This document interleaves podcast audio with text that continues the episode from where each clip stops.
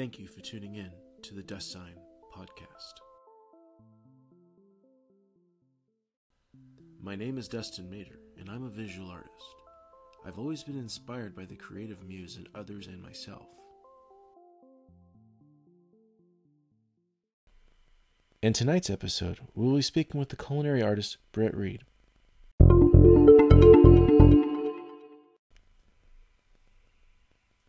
Thank you for coming on tonight, Britt.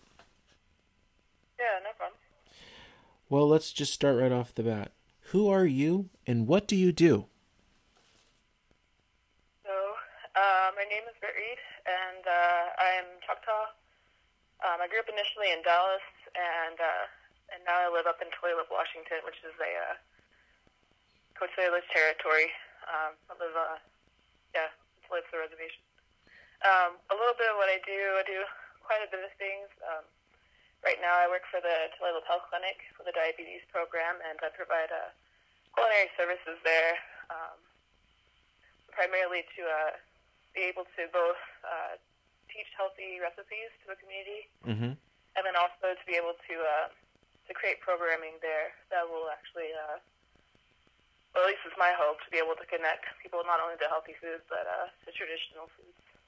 That's awesome. Um, I'm also a member of the I Collective, which is a collective of Native and Indigenous chefs um, throughout the Americas who are uh, focused on doing traditional foods, and then uh, and also food keepers, knowledge keepers, artists, um, and we're all involved with the Native American food revitalization movement. And so we've done things like pop-ups, like a pop-up series in New York to address um, different methodolo- or methodologies around Thanksgiving, mm-hmm. and. Uh, We're about to do a food symposium down in the Southwest this week, and hopefully soon in Seattle in June, we'll be doing um, a community dinner, a pop-up there to be able to uh, highlight Coast Salish foods. That is awesome. Uh, I'm a beadwork artist and uh, a newly minted feather cape artist, I guess. Really? That. Wow, that yeah. is, that's awesome. Uh, there's there's not a whole lot of Uh, feather cape artists out there, and I, I was hoping that you were going to mention your beadwork as well. I, I really like your stuff and what you've made or in what you've shared on Instagram. Yeah, thank you. Yeah, it's uh, kind of an interesting thing is uh, living so far away from Oklahoma or even Mississippi, where our tribe's at. Um, there's a high population of Choctaw people here, and I'm not sure if it's just the uh, being so far away from Oklahoma that people out here are more interested in uh, pre-colonial regalia, especially women, women um, in particular. And so uh, there was a high interest in trying to figure out how these old feather capes were done. Yeah. And so, uh, ironically enough, uh, we were like the first cohort of people. We brought out an elder from Oklahoma. We still have the knowledge to do that, and uh, and she taught us up here. And she said we're like one of the first cohorts of, of Choctaws to be able to learn how to do that. So. Kind of ironic, I guess. That's so cool. I, I know. I know. For me, um, uh, I had heard stories growing up from my grandmother Caroline, um, sharing, you know, planting seeds in my head of old stories, but never having like a visual context for them.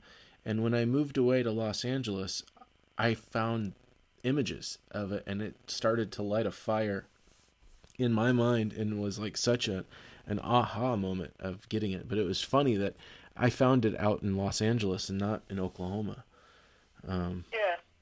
So I totally get that, you know, being away sometimes, uh, it just, that longing for home or community, you know, the culture, you know, it is, uh, um, it can draw people together, and, you know, that's definitely one of the beauties of our peoples.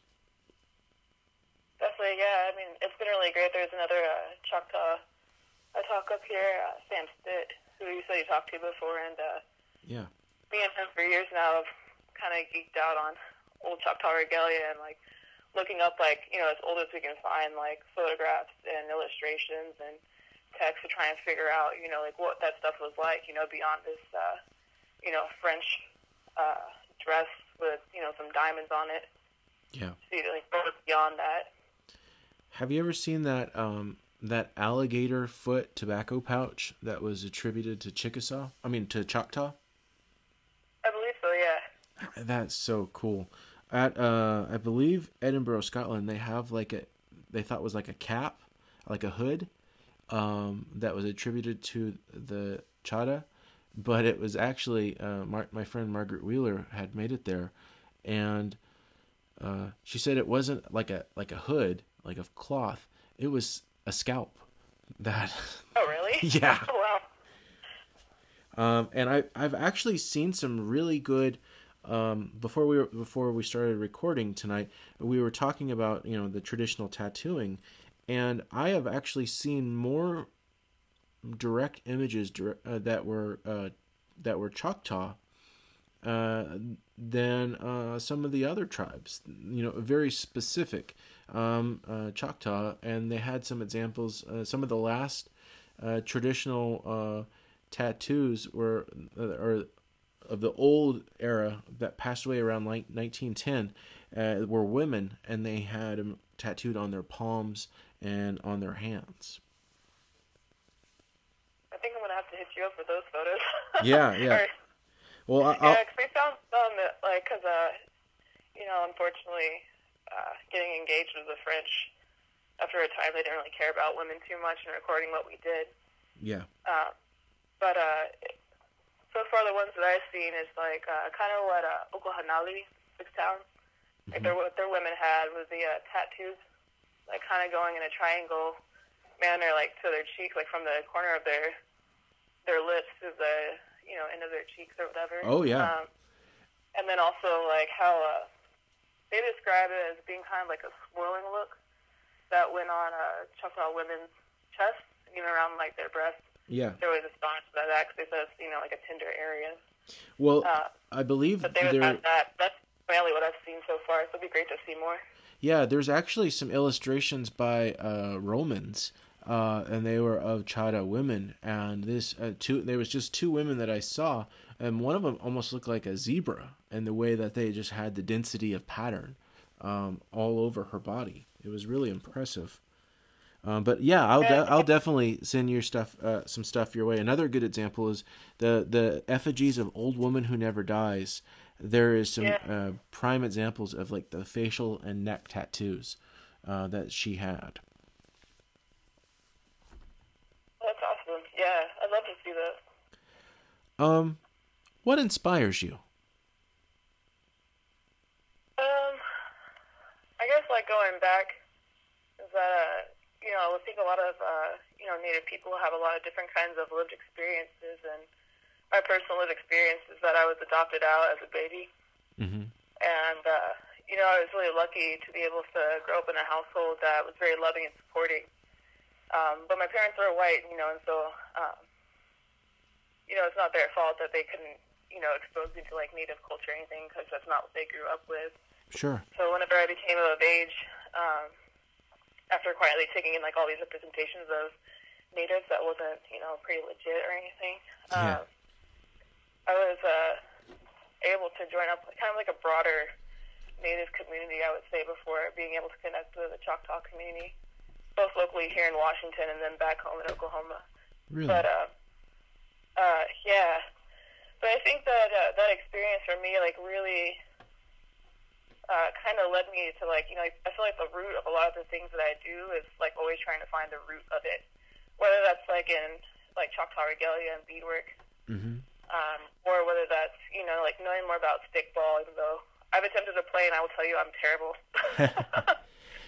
Well, the... the... Uh, I'll also say that all the, the folks that play up in here, like, we're, we're kind of bad, too, but we do have a fun time trying to figure it out. Uh, we're trying to work through our... Pacific Northwestness of the Seattle chill and the more aggressive. But yeah, and I think that extends out to, you know, even cooking too. Um, yeah. I think that, uh, so a lot of the, the old stuff, trying to look at that really inspires me. Um, and just like my lived experience and trying to make sure too that, um, you know, what I'm doing, I'm getting it right as much as I can anyway, since yeah. I grew up in a, a position of not being able to access, you know, things that were legitimate because I wasn't really connected to my own people or even Native people in general. Um, yeah. So, uh, you know, I began, I think it all begins, like, asking questions um, and not necessarily always being settled with the uh, a narrative that even your tribal nation gives you. For yeah. example, like thinking about regalia, you know, like when they talk about traditional regalia, pretty much like what they just tell us is that, you know, our shirts and our dresses, um, the diamonds on them represent the diamondback rattlesnakes. And basically like that, we wear it to honor them and their ability to um, protect our crops. Back when uh, a lot of our women were actually out there traditionally like, growing corn and squash and sunflowers and, and all that stuff. Um, and basically, I mean, like, uh, you know, really ensuring that our people could survive, especially since, you know, like, that's what we had. You know, if the crop fails, we can try and hunt some, you know, gather some, but, you know, that was our mainstay right there. So, yeah. Um, but, you know, like, that, that dress, it was something that was popular in Brittany, France. I believe uh, when we were trading with them, and like we're uh, we're allies. But uh, I mean, that's really not that far back. No, uh, that would be like settling. Um, if you know you you um, had some regalia from like the eighties, the nineteen eighties, not the eighteen eighties, and you know people are like saying, "Well, that's what it means to be you know Chata or, or Southeastern." Um, it, yeah. it was just it was just a brief moment, and not like. Um, harkening back to antiquity or even a hundred years prior. Yeah, yeah, exactly. And it's not even like a true representation of what that dress and that shirt has looked like even in the last, going to the early nineteen hundreds. Um, I mean, it wasn't always solid. There was definitely, uh, you know, people were wearing print, like uh, fabric with prints on it. And then, you know, it wasn't always a diamond, or the diamond wasn't as big as they're getting it these days. Um, it was definitely a lot smaller. Um, or it was just kind of like a zigzag kind of situation. Yeah. Um, so it's, you know, I think starting to ask questions like, you know, is that really correct? Um, and not just being satisfied with like the quick kind of answer they give you. Um, I think it's kind of where I started digging back and kind of being like, okay, so like what was, what came before that? And then with the food, um, you know, we were a rich agricultural society, but we didn't, we didn't just rely on our crops alone. Um, you know, there were people out hunting all the time, or, you know, often enough, and then there was also people gathering, so it's like, what are those foods that they're gathering? Yeah. It's like, corn is definitely a main staple of ours. Um, I kind of like to joke, when I was in, uh, when I was in culinary school, you know, they talk about, like, Japanese cooking, how, like, uh, rice is the foundation of that. And for me, I see corn definitely as the foundation of that. Um, My uh, my friend Chris Pearson the other week, he's Choctaw as well, and the doctor just told him that he can't have any more corn. And he, like, deadlift him in the eye, and he's like, but I'm Choctaw. Yeah. The doctor just looked at him, like, okay, we can't have corn anymore. But uh, that was, that was kind of funny. That is. But, uh, but you know, like, when I look at the recipes that the tribe gives out, the Choctaw Nation gives out, there's essentially about five in there that they give out. You know, like, yeah. Tanchi Labona, people call it, like, pashofa. Yeah. Um, There's uh, wild onions and eggs. There's banaha bread, which I know some people back in Oklahoma would say I'm saying it wrong. So my the, apologies. The banaha, um, yeah. yeah, yeah. Um, and then a couple other recipes there, but that's kind of the extent. But, you know, it's like we lived a long time, and it wasn't just like five dishes alone. There's no way we could survive on. Oh, Lord, no. So, uh, yeah, you know, there's a lot more there. And it's like, okay, so like what else is there? You know, a good example to, to, to look at is um, in those first contact drawings. Uh, look at the look at the what they're preparing. They're smoking. Yeah. They're smoking fish. They're smoking eel. They're smoking turtle. Uh, they're smoking turkey and the different animal proteins, um, dried fish, and um, and some of them. You know that the the term barbecue comes from the Spaniards calling it barbacoa. Uh, of what we were doing, that seasoning. So essentially barbecue, the seasonings that, that pretty much originate were actually Mississippian tribal uh, foods um, that uh, uh, was just part of the cooking tradition, that smoking the meats with the, with, with the different herbs. And also, uh, you know, the crawfish and the yeah. crabs and mussels. Uh, you know, we were waterways people, and that's really something that we can't forget. Yes, we did a lot of venison, but you know, c- seafood and aquatic life was a major staple in our in our diet as well. Yeah, definitely. And uh, and I always thought it was interesting too, because you know, like I went through culinary school, recently, and uh, they'll talk about Creole and Cajun food uh, more specifically. And, you know, they always give credit to, uh, like, the African-American uh, community, which definitely has its dues there, and the, the French. But Southeastern tribes had a big influence there, as well as throughout all the Southeast, um, the cooking style there. Absolutely. Um, And uh, I don't think that we personally get the credit that we deserve for the contribution in Southern cooking and um, Cajun and Creole cooking that we should get. So we definitely had added, like, sassafras to that uh, that food culture there, but there's a lot of other things as well that we added in there that, uh, you know, wouldn't be there without our influence. Absolutely. You know that the, they had a, I was reading a passing um, comment in one of the journals, and they were talking about how that uh, on the trails, on the Indian trails, they would have, like, certain ve- root, uh, root herbs and medicines that they would specifically plant along these trails. And one of them was a type of um, ginger that they would uh, help with digestion and uh, with, uh, you know, their day-to-day uh, dietary needs, that they would just, they would have it along the places that they regularly went um, around and through. Um, yeah, it's, it's the, those are the things that interest me also, because, um, you know, like, part of my work is that um, it initially started out whenever I went to uh, to Seattle. Uh-huh. um, I moved from Chicago to to uh, Washington after being in art school over there at Columbia College Chicago, and uh, we started, like, I was in a, a program called the Reservation Based Community Determined Program, and essentially that was a program that had asked tribal leaders throughout Um, the Western Washington area, like, what is it that you need to, like, leaders to know um, to be good leaders to our community in the future. Um, and I also went to, um, I got my master's in public administration with a concentration in tribal governance, also from Evergreen. Wow. But it was, allowed me in those two programs to be able to start looking at food and how that also affects health and what's the history um, of food in tribal communities. And, um, you know, that brings up, like, how being forcibly removed from our food yeah. um, has led to a whole host of um, like diabetes, hypertension, obesity, um, things like that.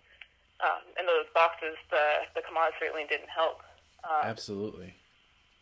But, uh, you know, like, for me, like, thinking about um, addressing those, those things that we have in our community, um, I know it's kind of controversial, but Uh, I have to say that I'm a little against rye bread.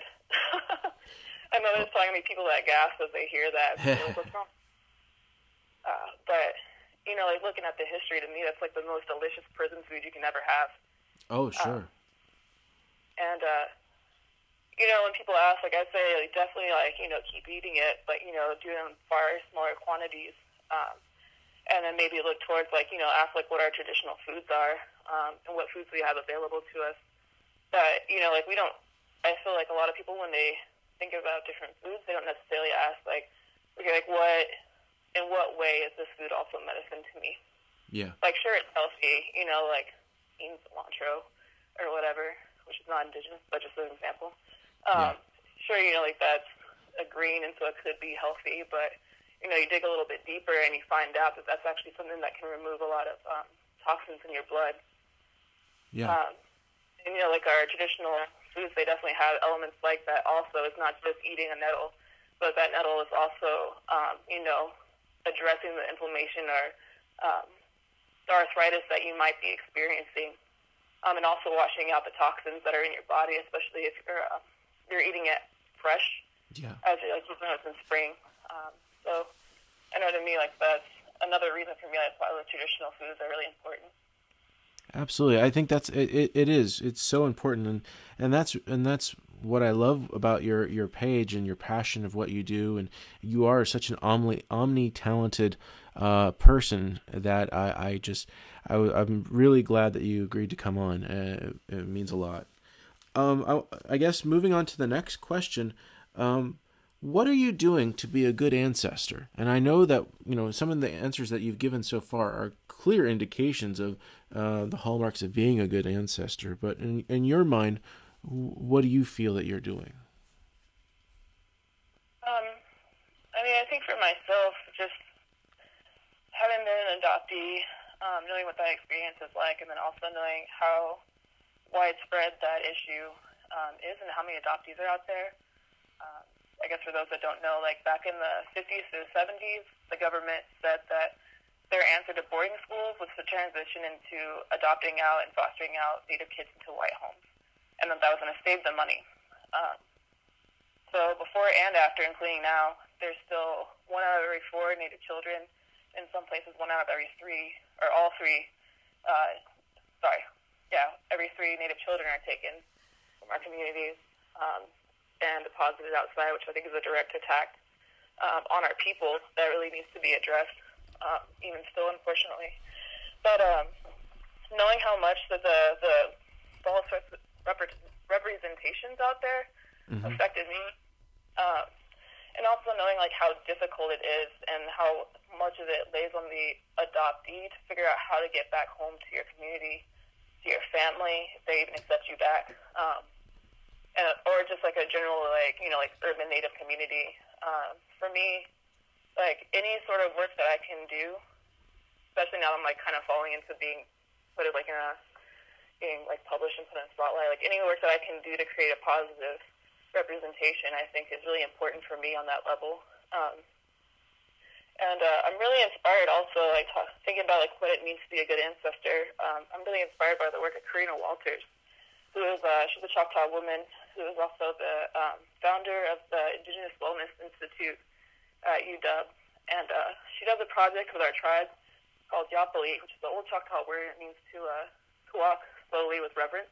Mm-hmm. And uh, what this program does is it uh, it works with one hundred fifty Choctaw women from different communities uh, to uh, to address different health issues that are in our, our community, both for like that woman to like you know like um, diabetes or something like that, coming into like walking like fifteen minutes a day or like whatever it is, but also to become a health leader in her community.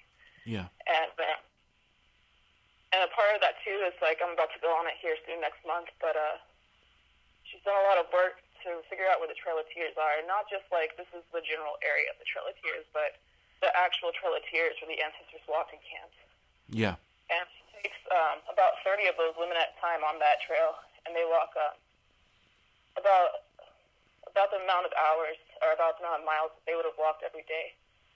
And uh, what's inspiring to me is not just that she's doing that, but, you know, like the purpose of it is not to get caught up in what she says, like, the drama of the trauma, you know, um, but to ask ourselves, considering what our ancestors have gone through and that they've walked this trail, like, what is, what would have been, like, what would they have wanted for us in going through that?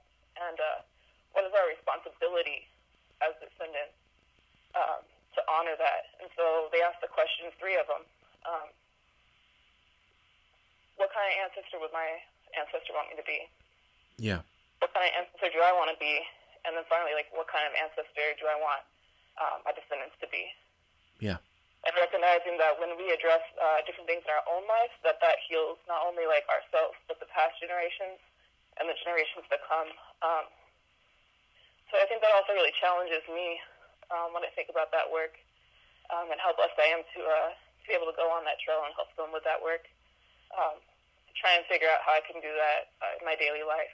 Um, and so, you know, like I could go and I could work on the line somewhere in a restaurant and work myself up to being like a chef um, there and, you know, try and take advantage of all of that. But uh, I think for me, like where my work lies is in communities. Um, and I've been really thankful too that like my, my dream job was to be able to work in a tribal community where I could do work with food to address these chronic diseases, and uh, I kind of, hearing from the pushback that other people that wanted to do this kind of work got, I kind of like didn't know whether or not I'd be able to to do that. Um, but I've also been very blessed to be able to be hired on the diabetes program here at Tulalip to be able to do that work and to figure out um, some long-term ways of how I can address that here in this community. Um, so I think that you know doing that is is definitely like one way I'm trying to be a better ancestor, and of course, like also doing beadwork, so I could pass that on to uh, to my descendants, um, and then also trying to learn more about what the some of the old ways are, yeah, in terms of like crafting and stuff, and uh, so I can hopefully inspire other people to want to take that up, and uh, and I think for me, like you know, like I've I've connected back, and I've tried to learn as much as I can, but I also recognize that I need to be able to uh, to go back to Oklahoma and also be like with my community that's there and uh, to learn from them. Um, I've been trying to work with Ian Thompson, or I have been working with Ian Thompson, who's done a lot of work also to to figure out what our old uh, foodways were, and then tr- trying to like encourage people to bring that back. But it would be really great to be able to go back and actually be there. Although there's different plants that are that we traditionally had that we gathered that are here in Washington, like nettle and and all that, um, wild onions. Mm-hmm. Um, you know, it's definitely better to go back to, to Oklahoma or Mississippi where they're all, like, right there and having yeah. to be there in season and really learn from them. Um, well, really, now's the season. They're already kind of popping up everywhere. Just stick- Yeah, yeah, and there's, like, different food that comes up at different seasons, too. And yeah. uh, I know for me it's been really interesting to try and watch, like, for example, like, nettles. Um, I keep going back to that because I just gathered a whole bunch of it like a week or so ago. Really? That's cool. Yeah. Now, do you do you make tea, like tea with it? What was that? Do you make tea with it, or do you cook with it, or is it a combination? Yeah, kind of a combination. Um, what I did, well, one was trying to, like, you know, alongside just gathering it, you have to do the whole process of, um, you know, taking apart the leaves and the stems and the roots. And then for me to be able to use it for the rest of the year, like I needed to blanch it. And so I try to make sure to wash all the leaves off and the stems, the roots off real good several times before blanching it. So that way I could also use the uh, the water from the pot and then also uh, like the ice water as a byproduct in tea, which has been really interesting to find out too. Like, uh, you know, like the the water from blanching it will taste a lot different than say if you dried the, the leaves and then utilize that as a tea. Like I found that... Uh, the dried leaves taste a lot more like hay, I guess. Really? When you, yeah. And so like the blanching water, which like, I feel like is a lot like more smoother, um, even though it was like super, super condensed, super dark. Really? Compared to the the dried leaf uh, nettle tea, yeah. What is what is the the flavor um, comparative to of of like nettle tea? I don't know. I feel like it kind of has its own flavor. Um, I know a lot of people, like, when they start to try and incorporate that into their diets, uh, cause, you know, it's, like, one thing to know what it is and see it out there, but it's a whole other re- a whole other thing to be able to start working with it and actually eating it.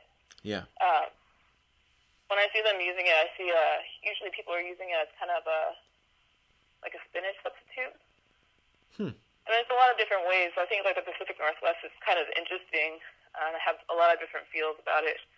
Uh And the ways that they're utilizing what would be like Coast Salish traditional foods and what they're calling this like broader like mainstream Pacific Northwest cuisine. Yeah. We have things like billheads, which is also a, a traditional food of ours down there in the southeast. Um, we have a lot of fiddlehead, a lot of um, a lot of nettle, a lot of other things, though, traditional watercress, um, and they incorporate into things like ravioli or breads or or just a whole number of different things. Hmm.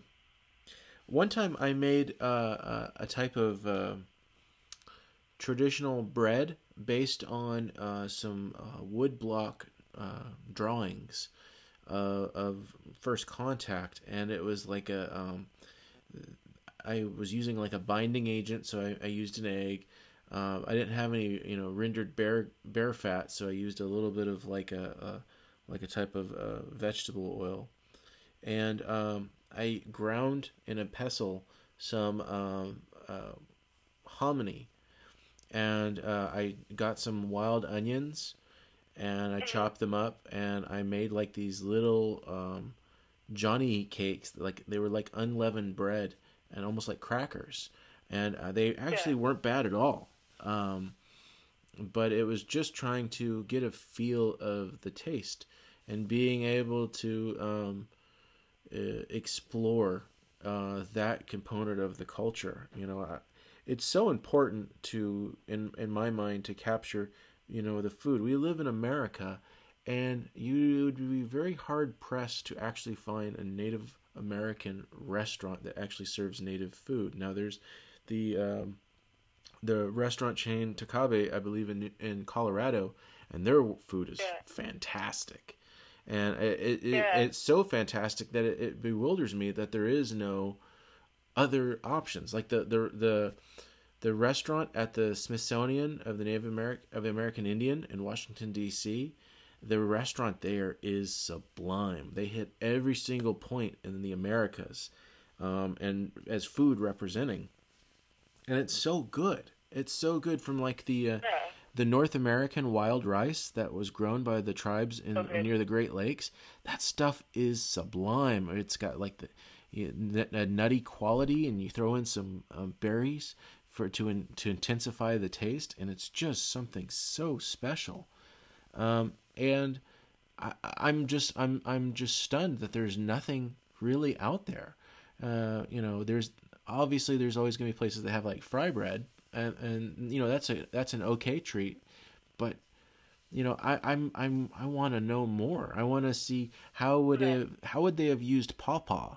How would they have used um, the different nuts and the seeds and the the different um, you know we we liked sweets. You know we're I mean we didn't have like access to pure sugar all the time, but you know what were some of the sweets? You know I know that there was the possum grapes. And they would yeah. make, make a type of like uh, dumpling with uh, like uh, the cornmeal, but what else was used? Yeah, I mean, I think I'm always surprised uh, continuously as I like try and dig deeper. Um, one thing I was, I'll go on the the sweetest in a second, but you know, like one thing I was uh, really surprised about. I remember reading about um, how the Cherokees abused this uh, rice that they got out of the swamp. And then I saw like kind of that for the Choctaw using that too, and I was like, what the heck? So I asked Ian Thompson about that, and he was like, yeah, that's wild rice, man. um, and I was kind of astonished that, you know, that was a, another food that we also had, you know, down there in the southeast, just that, you know, we don't really talk about it that much, as, yeah. particularly as much, you know, someone that's like an Anishinaabe would. Um, but another thing I was really astounded about is, you know, like come around the fall time, like late summer, early fall, down in the southeast, maypops come out. I remember looking at this uh, this flower and was like pretty alien and crazy, but like also beautiful and like super purple. Mm-hmm. And like, what is that? And it's like, oh yeah, it's the flavor of a uh, passion fruit. Freaking passion fruit. Wow. Yeah, like something that was, like you know, like at least in my mind, uh, you know, I would have thought of it as this like tropical thing that maybe you got out, I don't know, Hawaii or someplace. I don't know, or like Southeast Asia. Yeah. So that was uh, another traditional food that we would have had during that time, which is really interesting, especially when you think about the fact that. It's likely it has vitamin C in it, and we're about to go into a time where we're like definitely not about to have any kind of citrus thing around uh, for a good number of months. Yeah. And I know for myself, like again, like asking those questions, you know, like uh, they would talk about that dish. Uh, I'm gonna butcher it from a distance, you know. Like I'm always trying to do my best to learn uh, Choctaw, but well, a lot of speakers here definitely uh, butcher words, but Walashi. Or Wolofsky, um, the great dumpling. Yeah. So, you know, like in my mind, you know, like I don't see any reason why they would have been restricted to only using grapes on that dish, you know. Um, I would have thought, you know, that it's totally reasonable that they would have used any kind of berry or anything that's sweet. Um, yeah. Especially something with a lot of juice that would create that kind of dish and not just be so rigidly just grape dumplings, you know. Yeah. But that's something you wouldn't even really think about. And, and then it just digs the deeper question. Well, what other fruits are purely indigenous to here? You know, uh, we, yeah. we, people kind of forget that apples are actually Chinese. They're not, you know, they're not from North America. And, uh, uh, you know, what kind of fruits were there? You know, uh, persimmons, I know, would have been something that would have been used. And oh, yeah, we totally used that. And I have to say, too, I had a... the great blessing of being able to use some of our traditional persimmons while I was in New York. Um, on the last day, I made a Tanchi Labona, and then I made a puree of uh, a persimmon with, uh, with a corn shoot. Nice. And I have to say, like I had, I had to use. I have a had a huge project at the Indian Culinary School called the Chef of the Day. So um, we have to do things that are seasonal. So it's kind of a, a Pacific Northwest mainstream, um, like food culture up here. Uh-huh. So I was like, all right, I'm a winner. I'm going to use persimmon. Um, sure there's a learning curve on that. But, uh, man, those those Japanese ones have nothing on our indigenous persimmons at all. Wow. Um, like, uh, I mean, they were definitely good when they were, like, pickled. So if anybody wants a recipe for pickled persimmons, I definitely got it for you. It's delicious. Really? But, uh, really? Yeah, for the fruits. But I found that our traditional ones are, like, really lovely and floral. And even though they get, like, really mushy and you gotta, like, take all those seeds out of it and, like, remove the skin so it doesn't have that kind of, like, weird, funky off flavor. Yeah. It's totally worth it. Um, so I would definitely say whenever it gets to be, you know, like, fall, winter time, go on out there and don't be afraid to go and pick those persimmons off the trees and try and, you know, like, save them in any way that you can so you can have that treat later on in the year. Yeah. That's wonderful. See, that that's that's why I, I was saying earlier, you should you should just do a podcast just talking about things like that, you know? It, it it's so wonderful. There's like uh, um, the, you know, we were talking about Vicky Pinner and, and uh, the book that she was a part of, the Let's Eat. And, um, you know, it, it they're so good. And, and it's... I don't know, there's something that's pleasurable and uh, almost spiritual, being able to bite into something that you know that that same taste or the equivalency you're eating is something that you sh- you're sharing with your ancestors. That's just, it's almost uh, um, it's almost spiritual in, in that kind of conne- that direct connection. Yeah, definitely. And I mean, I think, uh, you know, kind of going back to the conversation we had earlier about, you know, learning what the root of things are and, um, you know, what was original, but then trying to make something new. Yeah. Um, you know, it really struck me the first time that I tried to make Tanchi Labona, because I was essentially my first try at making any Choctaw uh, foods. Now, can you describe um, that? The other time I was able to... Sorry, what was that? Can, can, now, can you describe Tanchi Labona for folks who may not uh, know what that is? Yeah, so if you're Chickasaw, you might be more familiar with the term pashofa, and so that's the same dish. Yeah. Um, and essentially, it's um, thankfully something that you can make by just going to your local grocery store. Um, but it's essentially like a, you know, a stew of um, corn, hominy, and then nowadays, especially since uh, the French killed off all of our, our deer in our territories, um, there's been pork in it. Yeah. Which before that it would have been like, you know, those two those two things, and then like, you know, like water and any kind of game that you could have got. Um, and uh, I guess my dirty little secret is when I make it at home, I won't lie, I use bacon. Oh yeah. But then oh, there's like some pokies out there that would probably just scream and be like, "What are you doing?" But who can't love bacon? Definitely not healthy. Yeah. Um, but I know like, different people have used different parts of uh, of the pig, whether it's the shoulder, using yeah. the spine to like get some more of that, um, you know, essentially help make a stock out of it, and give more of that pork flavor into the that dish.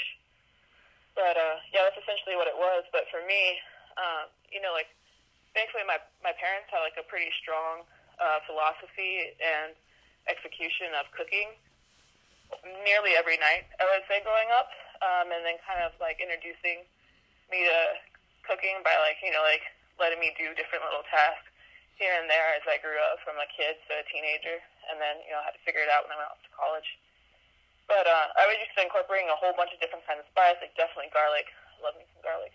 Yeah. Um, and, you know, like, pepper and, like, other spices here and there. But so to see that recipe and be like, salt only, I was like, dude, you gotta be kidding me. Yeah.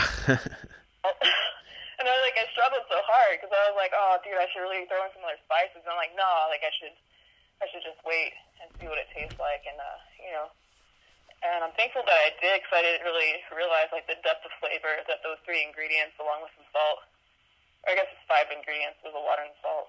Maybe I count that in, but yeah, just like how deep that flavor can be, and like just how delicious that is.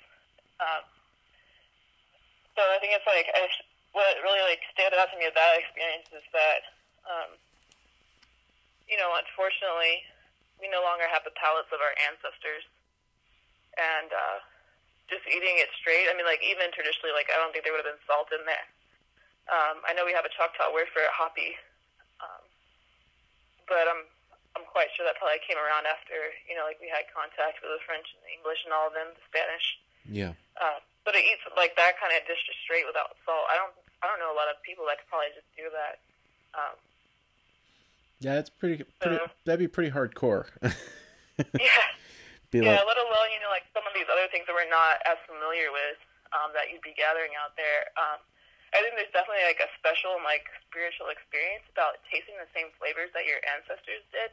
Yeah. But I know the work that I've had to do, unfortunately, you know, like we have to uh, incorporate things that also satisfy um, the flavor palettes that we've inherited through the um, forceful removal of our, forceful removal from our traditional foods. Absolutely. Um, and so being able to take those foods and also think about, like, okay, like, as you taste it, I would definitely encourage, if you're trying to cook traditionally or just in general, as you taste your dish, you know, like, thinking about, all right, does, like, this need more salt? Does this need more acid? Like, you know, like, um, vinegar or lemon or whatever. Like, does it need to be sweeter? Does it need to be, like, more bitter? And I think that, you know, like, especially, like, that particular flavor profile, you know, that was something that, like, our ancestors deliberately sought out, you know, the bitterness, because it's also an indication of it being medicine. Yeah. Um, but, like, our palates just, like, completely are not trained to enjoy bitterness anymore, with the exception of, like, probably coffee. Um, yeah. But, so, I think not being afraid to both try it in a traditional way without all that stuff in it is definitely good, but, you know, not beating yourself up if, If mean like if it means to be able to eat traditionally that you start incorporating other things to make it more accessible to your palate, I wouldn't feel ashamed about it at all. And just recognizing that that, for better or for worse, is where we're at as a people, and that it's better for you to be eating those traditional foods, even if it doesn't necessarily taste exactly like how your ancestors would have been eating it or liked it. Yeah. Just to like, you know, just keep eating it. Yeah. What are you working towards as a creator? Um, and I really feel that you are an artist in all forms.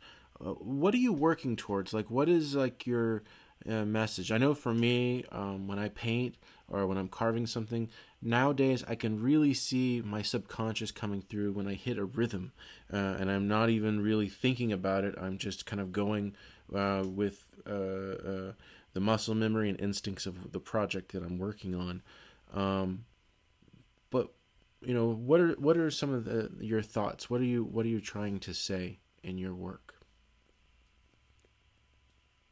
Um, I would say ultimately not being afraid to push past the narratives that we're told and what uh, we're told to accept to be traditional, and to uh, to look both backwards and forward to figure out how can we both honor the past but move forward as a people uh, creatively in the future. Yeah. So that these kinds of things keep going on. Um, And I think that means, like, not being um, afraid that someone might say that, like, you know, like, that's not our traditional beadwork. Um, or, you know, like, what is that thing on your face? Or are yeah. there tattoos on your face? Or, you know, like, why are you, uh, you know, why are you adding this into your food? Um, I think that, uh, especially with the food, you know, um, because there is such a, even still, um,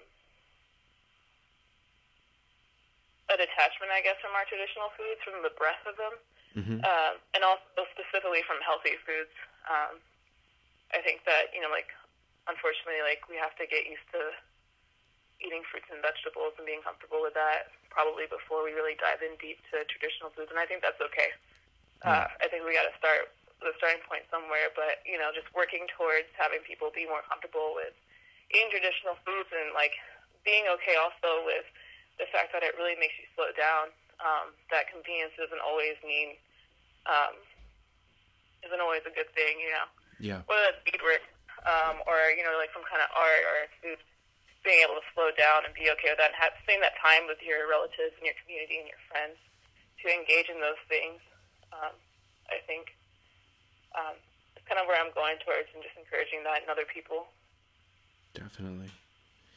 Um, is there something that you want to discuss, a project that you're working on presently, or um, uh, maybe a book, or uh, uh, any projects that you got going on that you would want to share with the audience tonight?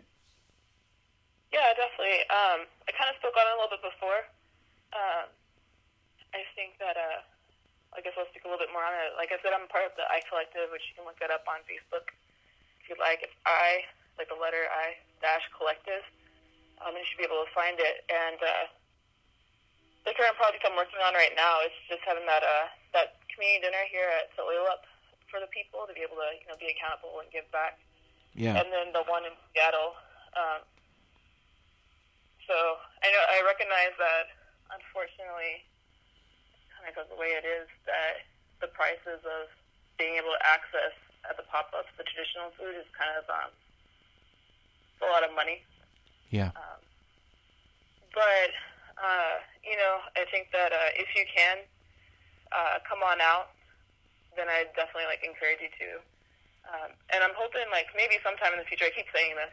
Um, I really admire the work of of uh, of Bradley James Dry and also uh, Taylor Barton, who are both Cherokee, and they're both. Uh, I know Bradley says that he's more comfortable with the term chef.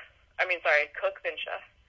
Um, but they've also done tremendous work in, um, you know, like really engaging in the traditional Cherokee cuisine and bringing that, you know, like into a um, a pop-up setting. That, you know, we can't always uh, afford to have restaurants, but we can definitely create spaces where people can come on out and have those foods in restaurants or, um, you know, like different spaces. So yeah. um, I would love to be able to work with them uh, and have a pop-up. And also uh, my Akana, uh, my friend David Rico, who's also Choctaw, who is uh, working hard on the line in D C, mm-hmm. but also looking into our traditional foods as Choctaws. Um, so hopefully sometime in the future I can get the funding for that. Uh, it would be great to be able to do that down in Oklahoma. Yeah. But I mean, not like out here on the West Coast. Indeed. So those are kind of things I'm working towards. Very cool. Not a moment. Well, what do you hope for the future in your field? What do you what do you hope to see in the next twenty years as a result of the things that you're working towards, or um, are you trying to share with your community? You know, what are what are some of those hopes and dreams? My hopes would be that um, would be that you know that we start seeing more Indigenous uh, people in the kitchen that are committed and willing to dive deep into their cultural cuisines.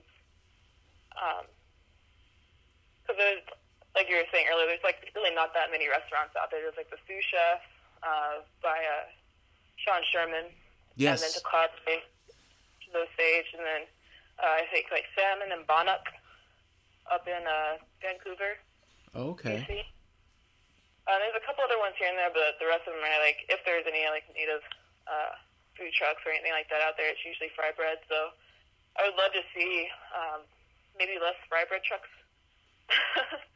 Yeah. Um, and more more diving deep into people's different cuisines, because, I mean, there's like, what, like five hundred sixty-six recognized tribes, and that's not counting all the ones that are, uh, you know, unrecognized or state recognized or landless.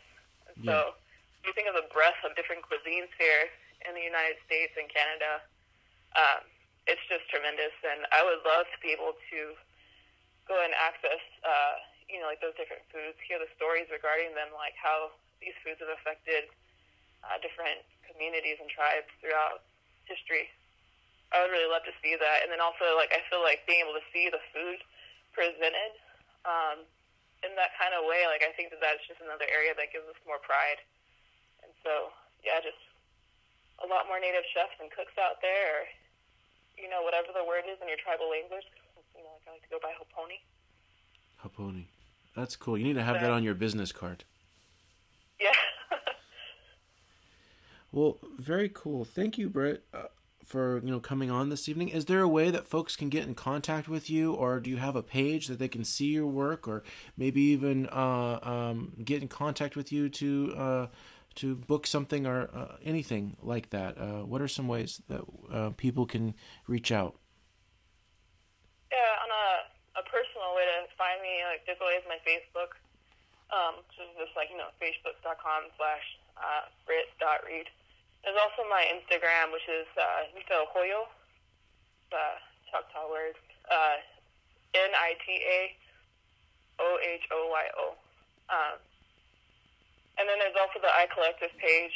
I would say that's definitely another great way to get in contact with me or any of the folks that are doing the kind of work that I'm doing. Um, and if you have to be Choctaw in the Pacific Northwest. Uh, you can also come and join our group of folks up here and by finding us on Facebook at uh, Pacific Northwest Choctaw or uh, our email, p n w choctaw dot gmail dot com. That's, That's a couple of different ways to, to find me. That is awesome. Well, thank you, Britt. It's been wonderful talking to you. Yeah, thank you.